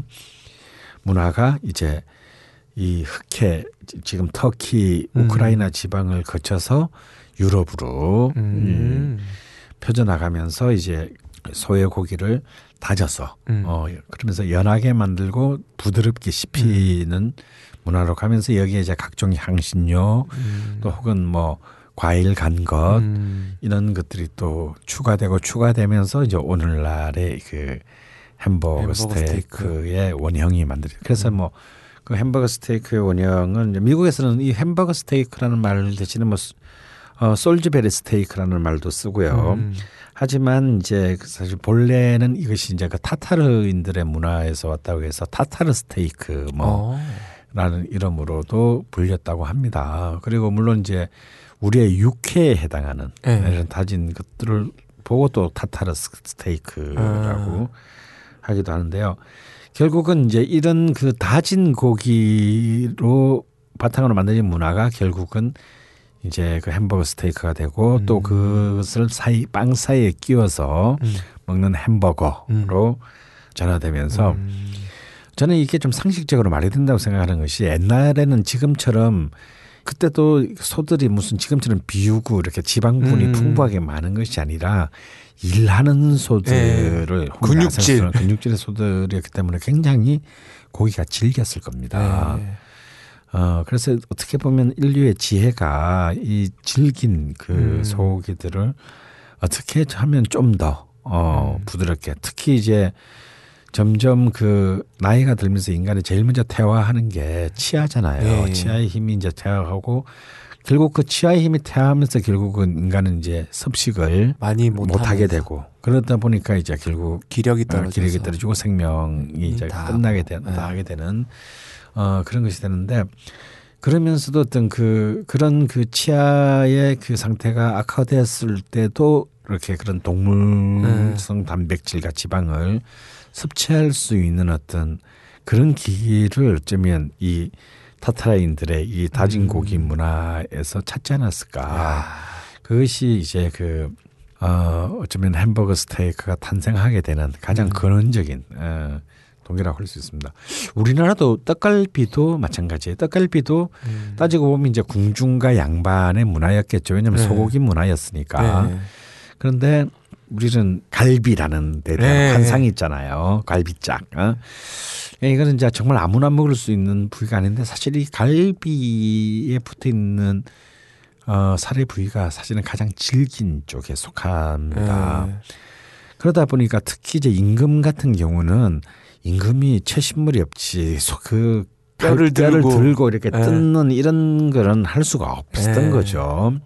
그래서 이제 그 살을 갖다가 아주 정교하게 발라내 가지고 또 질기니까 네. 이것들을. 같이 최대한 칼로 점이고 다져서 네. 음, 굉장히 그 부드럽게 그리고 음. 이제 가장 또 이것을 가장 또 연하게 만들기 위한 온갖 또 음. 이제 그 요소들을 가미시키고 또 양념을 해서 어, 이것을 구움으로써 이제 그 치아가 좀 안 좋은 음. 임금들도 많았을 테니까 어, 이들이 이렇게 그 즐겨 먹을 수 있는 하나의 요리를 만든 거. 그러면 이제 당연히 저, 수저로도 이렇게 턱, 음. 젓가락으로도 툭툭툭툭 고기가 떨어지니까 그러다 보니까 이제 이 문화가 이제 양반들 사회에도 퍼지게 되고 또 이제 이들이 또 주로 기양 가면은 또 어디에 또 음. 정치적인 또 알력 관계 속에서 기양이 되면 또 전라도 쪽으로 많이 네. 가서 갔고 이것이 이제 또 저, 그런 이런 귀양 문화에 의해서 음. 지방으로. 지방으로 이제 많이 퍼져나게 됐죠. 그래서 사실 이 떡갈비와 사실 이렇게 유사한 요리들이 있습니다. 가령 우리가 말하는 이제 뭐 언양 불고기, 아 언양 불고. 뭐 바삭 불고기, 예. 어 이런 이제 석쇠 고기를 네. 막 다져가지고 양념 네. 가- 간장 베이스 너비아니도 그렇지 않나요? 그러니까 너비아니는 사실은 이렇게 점이기만 한 거지 다진 거는 아닙니다. 음. 어, 그러니까 너비아니와 이제 바삭 불고기는 좀 차이가 있죠. 아. 어, 그래서 이제 이런 아주 다져서 그 고기의 식감을 가장 부드럽게 한, 예. 어, 그런 문화가 꼭 떡갈비뿐만 아니라 음. 이제 그런 언양이나 광양 그리고 음. 이제 광양에 이제 이런 그 불고기 또 서울에서도 이제 역전 식당에서 네, 역전회관. 역전회관에서 맛볼 수 있는 바삭 불고기 이제 이런 그 문화들로 이제 쫙 이렇게 펼쳐지게 된 것이죠. 그 우리나라 떡갈비를 보면 그래도 주요 도시들이 있지 않습니까? 네, 주요 도시들이 예. 특히 광주 같은 네. 경우에 네, 사실 경기도 광주에도 떡갈비 문화가 굉장히 강하고요. 아 어, 그리고 또 전라도 전라, 광주. 전라도 전라남도의 광주 이제는 광주 광역시지만요. 네. 광주 광역시의 떡갈비 문화가 굉장히 강하죠. 그래서 사실 우리가 이제 그 떡갈비 하면 이제 아무래도 담양의 떡갈비를 네. 그 제일로 꼽는데 사실 이 담양의 떡갈비도 따지고 보면 이제 광주의 송정리에서 네. 시집간. 담양으로 시집온 네. 어, 신씨 할머니에 네. 의해서 담양의 지금의 떡갈비 문화가 예. 퍼진 걸로 흔히들 얘기하고 있기 네. 때문에 사실 어찌 보면 이 전라도 발떡갈비의 문화의 좀 고향은 어찌 보면 이제 지금의 광주, 광주. 지역이 되겠습니다. 음. 그래서 지금도 광주광역시의 이그 송정리 가면, 가면 예, 떡갈비 떡갈비 타운이 있어요. 타운이 쫙 네. 있죠. 근데 여기에 떡갈비와 어, 담양의 떡갈비는 또 완전 차이가 좀 있죠. 다릅니다. 어, 일단 그 송정리의 떡갈비는 기본적으로 돼지고기가 중심인 예. 어, 부분적으로 소고기를 섞어 쓰기도 하지만 네. 돼지고기가 중심인 떡갈비고요. 담양의 떡갈비는 완전 소고기가 소고기로만. 중심이고 뭐 갈비살 혹은 갈비살과 또 다른 부위들을 음. 이제 많이 섞어서 어, 만들어내고 있습니다. 근데 이제 그 역시 이제 떡갈비라는 것이 알려지게 된 것은 역시 담양의 신식당이 네. 이제 부흥을 근데 진짜 신식당은 뭐 거의 100년이 다 돼가는 음. 그런 굉장히 오래된. 유서 깊은 집입니다. 실제로 저는 뭐 담양에서도 이렇게 그 한 2년 가까이 살기도 했고 네. 그래서 이제 담양 시내를 어찌 보면 웬만큼 제가 살았던 동네만큼이나 더 음. 이렇게 구석구석을 아는데 그 손바닥만한 담양군 안에서도 떡갈비 집이 뭐 거의 한 30여 군데 있을 정도로 음. 떡갈비 집이 굉장히 많아요. 그런데 참 재밌는 건요. 이 떡갈비가 다 집집마다 다 하는 방식이 조금씩 다릅니다. 아, 다릅니까? 예. 저희는 담양 가면 그냥 늘 친식당만 예, 갔으니까. 가서 그런데 이제 사실 굉장히 뭐 또 신식당만큼이나 많은 사람이 찾고 굉장히 큰 그 떡갈비집인 덕인관 같은 경우의 네. 떡갈비랑 신식당의 떡갈비는 좀 완전히 다른 것 같아요. 음. 음. 아무래도 이제 신식당 같은 경우는 좀 아무래도 갈비살을 가장 음. 좀 집중적으로 예, 예. 어, 공략했다고 할까. 예. 그래서 어쩌면 그 떡갈비에 맞는 이름, 정말 음. 갈비 부위의 살을 떡처럼 예. 어, 다 했다. 그래서 어떤 집에 진짜 떡갈비 집 가면요, 진짜 떡을 그, 사, 그 갈비처럼, 갈비대처럼 넣어서. 넣어서 주는 집도 있지만요. 어, 사실은 떡갈비에서 뜨는 떡하고는 상관이 없는 거죠. 음. 근데 그런 점에서 사실 저는 신식당이 수많은 비난과 질시에도 음. 불구하고 가장 독보적인 떡갈비를 좀 지키고 있는 것이 아닌가. 음. 나머지 집들은 그냥 그냥 왠지 그냥 소고기를 그냥 다져서 구운 불고기 갈아서 느낌. 굽지 않았을까요? 어, 또? 갈아서 어, 또 이제 또 또 갈아서 굽는 네. 경우도 있고요. 그래서 이건 뭔가 좀 센 고기들을 질긴 부위들을 음. 정말 그 오로지 다지어 칼로 다져서 만들어내는 어떤 그런 뭔가 야성적인 힘이 어, 신식당에 있습니다. 근데 네. 터프함. 사실은 터프하죠. 네. 근데 이 신식당의 떡갈비 가격이 너무 지금 올라서 네. 빌라서 참 아, 전라도는 싸고 맛있다라는 그 푸짐하고 어, 푸짐하고 싸고 맛있다. 이런 것을 완전히 그 무- 개무시하는. 어, 무시하는 어떤 그런 집입니다. 전 또 화가 나는 게 가격은 올라도 좋다 그거예요. 네. 근데 왜 갈비가 작아지는 거야? 아니 소가 네. 작아질 리는 없거든요. 그렇죠. 이제 아무래도 이제 이 한우의 이제 그 네. 공급이나 이런 등등이 점점 좀 이전에 비해서 워낙 더 이제 비싸질 수밖에 음. 없으니까 뭐 그런 건 충분히 감안하지만 감안한다 하더라도 좀 비싼 편이죠. 아무래도 또 뭐 많은 사람들 그냥 아 담양 갔으면 떡갈비 먹자, 떡갈비 먹으면 신식당 가자 또 이런 것들이 네. 이제 완전히 정착하다 보니 더욱 아픔 아닌 아픔. 네. 이 있습니다. 그게다가 또 이 집은 또 그런 것도 있죠. 그 떡갈비 넣는 거 말고 딴 다른 상차림이 전라도의 분위기를 완전히 무시하는. 완전 무시하는 별로 나머지 뭐 먹을 게 없어요. 상추도 몇 장 안 줘요. 이제. 상주도 좀 맞아. 사실 떡갈비 볼때 사실 상주 필요도 없지만 네. 그래서 좀 뭔가 허전한 네. 아, 진짜 이게 그거가 뭐 이런 네. 이런 말이 그 절로 나오게 만드는 좀 어찌 보면 진짜 참 자존심이 강한 네. 것이기도 하지만 좀 제대로 돼 어차피 음. 그 신시당에 가서 담양 분들이 신시당 가서는 드시지는 않는 것 같아요. 예. 어차피 전국에서 오는 사람들을 네. 위한 것이라고 한다면 담양의 분위기에 맞는 맞게 또 좀 더 옛날에 진짜 음. 그그 그지막 푸짐하게 그, 큰 그런 것을 어, 그때를 잊지 않- 못한 분들을 네. 위해서 좀, 그걸 좀 지켜주면 얼마나 좋을까 아, 이런 생각이 있습니다. 그 신식당 근데 하면 예, 또 제가 생각나는 것 중에 하나가 선생님하고 이제 담양을 가게 되면 꼭 신식당에 선생님이 가서 줄을 씁니다. 그리고 저희를 다른 곳에 넣어놔요. 다른 식당 다른 식당에.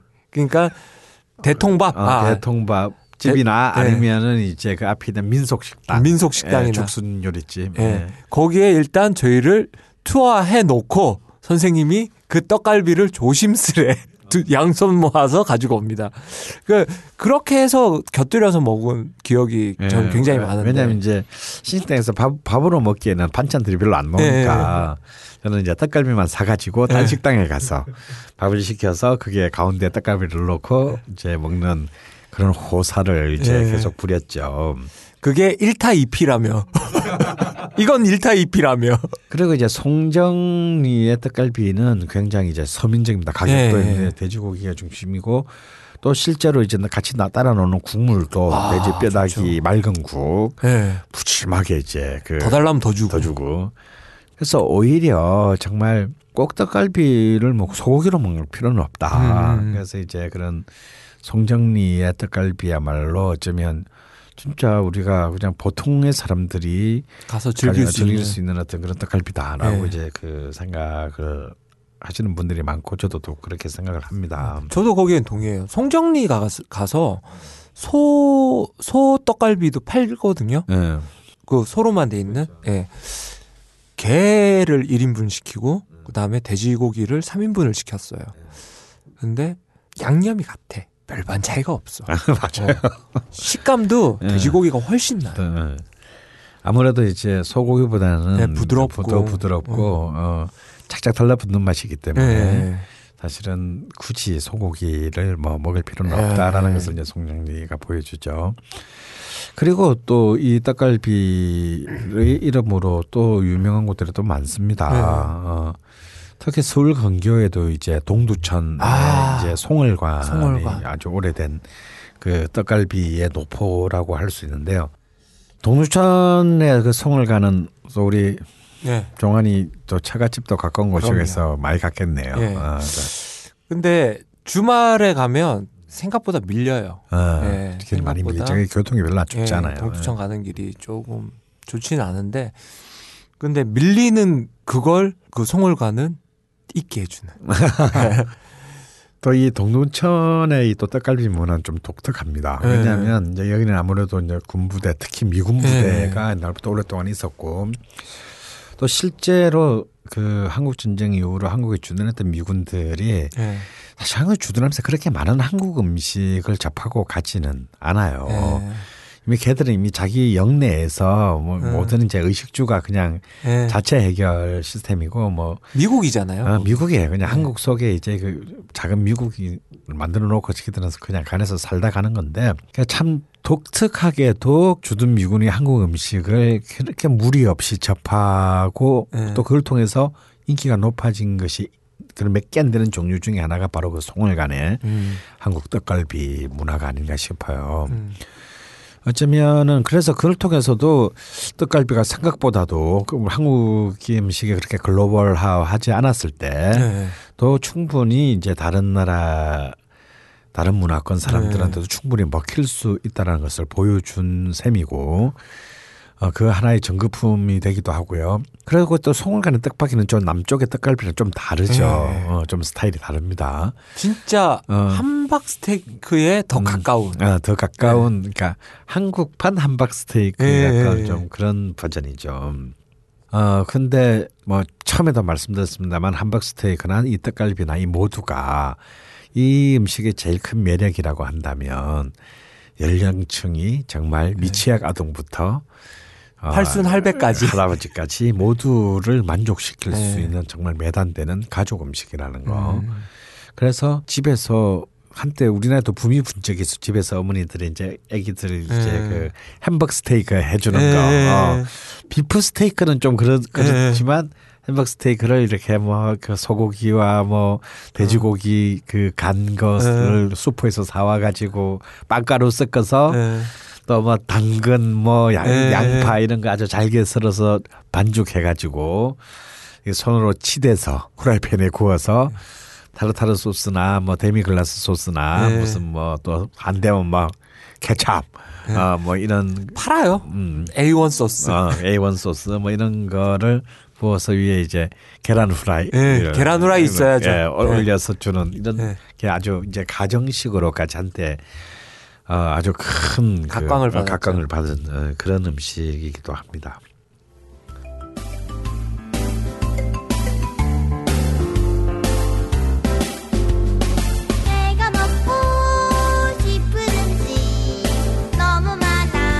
맛있는 음식을 먹고 싶을 때 어디로 갈지 고민하지 않아도 되는 이 집에, 이 집에 가라!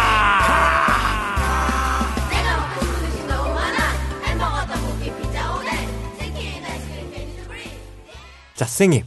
떡갈비, 함박 스테이크. 떡갈비는 지금 몇 집이 나왔어요. 뭐 동두천의 성정리라든지 아니면 담양의 신식당이라든지 송정리의 떡갈비 타운. 요 중에서 어딜 가야 됩니까? 아, 저는 뭐 수많은 논란에도 불구하고 네. 어쩌면 한국 떡갈비의 원형이라고 할 수 있는 음. 그 담양의 신식당. 그래서 먼저 권해드리고 싶고. 싶습니다. 그리고 간 김에 간 김에. 거기서 어, 광주 송정리까지는 얼마 거리가 얼마 되지 예, 않으니 맞아요, 맞아요.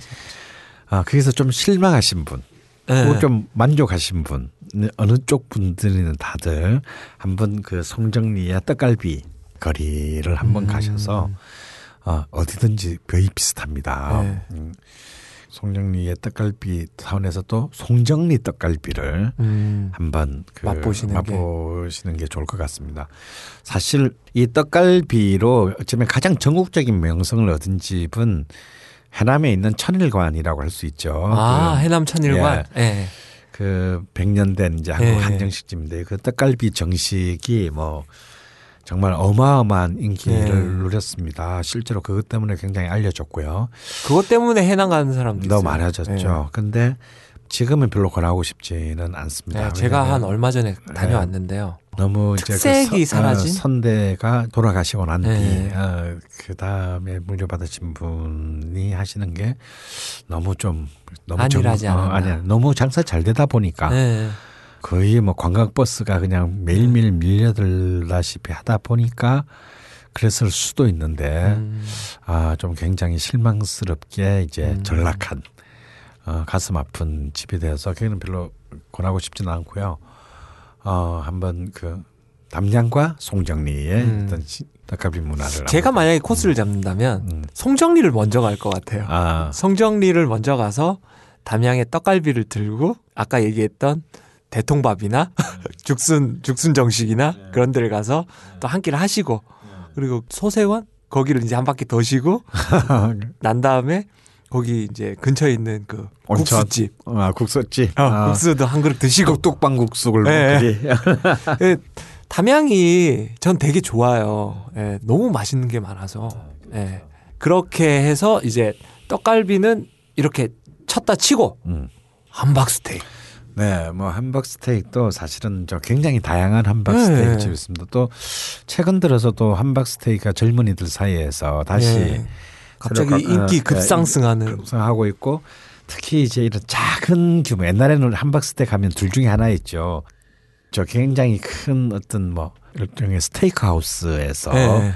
예, 어린이들을 위한 베이비 메뉴로 네. 세야 함박 스테 함박 스테이크가 있었고 또 하나는 이제 굉장히 분식집 스타일 네. 좀 극과 극의 어떤 그로 나눠 있습니다. 요즘은 함박 스테이크 자체를 아주 젊은이들의 입맛에 맞게 단일 품목으로. 어, 단일 품목으로 어, 요 함박 스테이크만으로도 정말 어. 단독 승부가 가능하다라는 어, 예. 어, 그런 많은 또 작은 정말 선택과 집중의 그 함박 스테이크 붐이 지금 굉장히 일고 예. 있습니다. 음. 저는 뭐 그 중에서 가장 어쩌면 문을 연 지는 1년 정도밖에 되지는 않았는데 네. 어, 특히 홍대에서 그, 그 좁기도 굉장히 좁아요. 네. 그죠? 뭐 테이블 뭐 몇 개죠? 거기가 한, 한 15명도 하여튼 못 앉을 것 같은데 정말 열자마자 폭발적인 뭐 인기를. 폭발적인 인기를 얻고 지금도 뭐 거의 줄안숨. 어, 줄안 쓰면 먹을 못 먹는. 수가 없게 된 곳으로도 참 이런 경우가 사실 좀 드물어요. 예. 큰뭐 어떤 그런 마케팅이나 뭐 어떤 프랜차이즈 이런 것이 아닌 것으로 예. 어 굉장히 뜬 함박 스테이크 전문집이 있습니다. 이름도 너무 아름 이뻐요. 그죠? 홍대스러워요. 예, 구슬 함박. 예. 어, 마치 함박 구슬. 어, 어, 구슬에 한 바가지 와르르 쏟아지는 것 같은. 구슬 함박의 참 특징은 함박 스테이크를 좀 약간 일본 스타일로 그 음. 하는 것도 많은 시도가 있었는데 그 트렌디한 한 끼의 식사 음. 부담스럽지 않고 네. 어, 뒤끝이 무겁지 않은 그런 어떤 캐주얼함을 갖췄으면서도 그 햄버거 스테이크 의 가장 중심이 네. 되는 역시 햄버거겠죠. 네. 그 햄버거의 어떤 충실함. 어. 어, 이런 그 기본기와 트렌디함을 근원적으로 좀 추구하는 음. 것이 이런 젊은 그 세대들에게도 굉장히 그 네. 아주 단박에 어필할 수 있는 가장 큰 원동력이 아니었을까. 제가 그 집에 가서 느낀 음, 점이 하나 음. 있어요. 어떤 점이냐면 이제 갓 사귄 커플들 말고 예, 에? 이제 사귀고 있는 커플들이 예. 야 오늘 뭐 먹으러 가지? 예. 했을 때 너무 분식이나 예. 너무 뭐 아닌 것들 있잖아요. 예, 예. 예. 그런 거에 질렸을 때 예. 우리 함박 스테이크나 한번 먹으러 갈까? 가볍게? 그렇게 해서 갈 수 있는지. 예. 가격도 비싸지 않고. 그러니까 예. 처음 만난 사이에서 그게 막 줄 서고 예. 그렇게 가기에는 좀 아, 그렇고. 그렇죠. 그거는 좀 짜증 나죠, 사실. 예. 예. 그런 점에서 이런 집들이 예. 이런 규모의 작은 규모의 집이지만 한 가지를 확실하게 예. 아, 어, 승부하는 그런 물론 이 집도 이제 함박스테이도 한세 종류가 있는 것 같아요. 아니요, 꽤 많아요. 꽤 많, 이제 많아졌나요? 어, 함박 처음에? 스테이크만 red, white, 뭐 오리지널 뭐뭐 해가지고 난 이 집에서 스테이크 비빔밥. 어, 아, 그것도 그건 있어요. 너무 맛있어요. 어, 처음에는 없었던 것 같은데. 예. 네. 그것도 너무 맛있고 요즘 네. 뭐 스파게티 같은 것도 하긴 하는데 음. 그거보다는 음. 함박 스테이크를 꼭 한번 드셔보시고. 아, 네, 이런 그 하나의 아이템을 네. 가장 집중적으로 그 추구해서 개발하는 그런 어, 그런 작은 음식점들이 좀 앞으로도 계속 더 음. 활성화되고 그래서 그것을 노력한 사람에게는 정말 돈도 많이 벌고 음. 그리고 명예도 얻고 그리고 또 먹는 사람들에게는 그렇게 큰 비싼 비용이 네. 아닌 것으로 충분히 한 끼의 만족과 행복을 어, 느낄 수 있는 그런 집들이 좀 많이 생겼으면 좋겠어요. 네. 그런 점에서 구슬함박은 좀 요즘 어, 뭔가 좀 바람직한 어떤 음, 음식점의 어떤 한 하나의 굉장히 그 네. 모범을 좀, 어, 보여주는. 표 어, 그렇죠 어떤 좀 워너비 모델이 네. 될수 있지 않을까 생각합니다. 그리고 이태원에 스모키 살룬이라는 음, 그런 이제 햄버거 집이죠. 예. 예.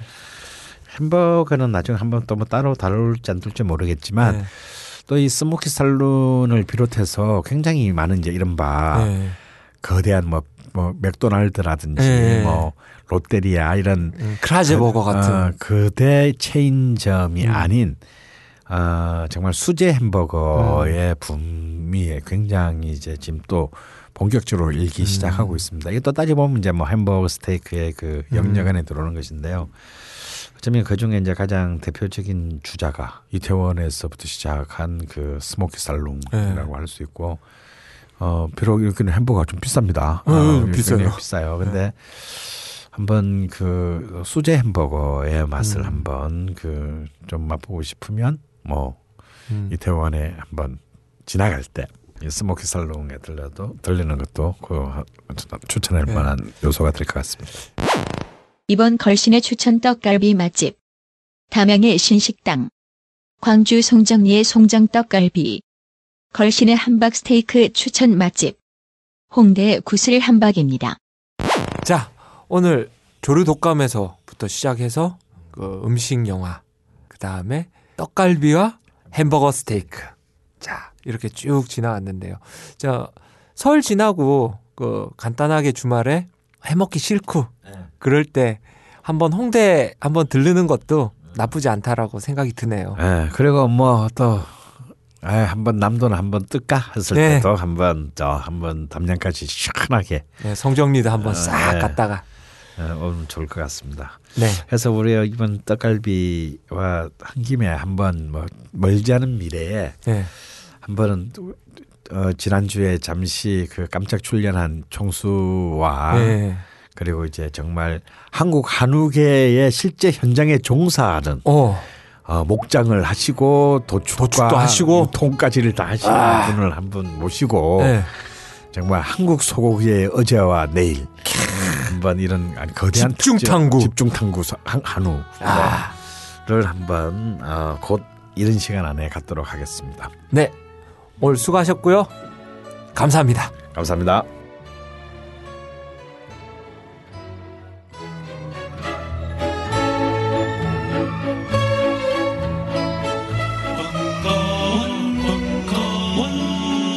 벙커원 라디오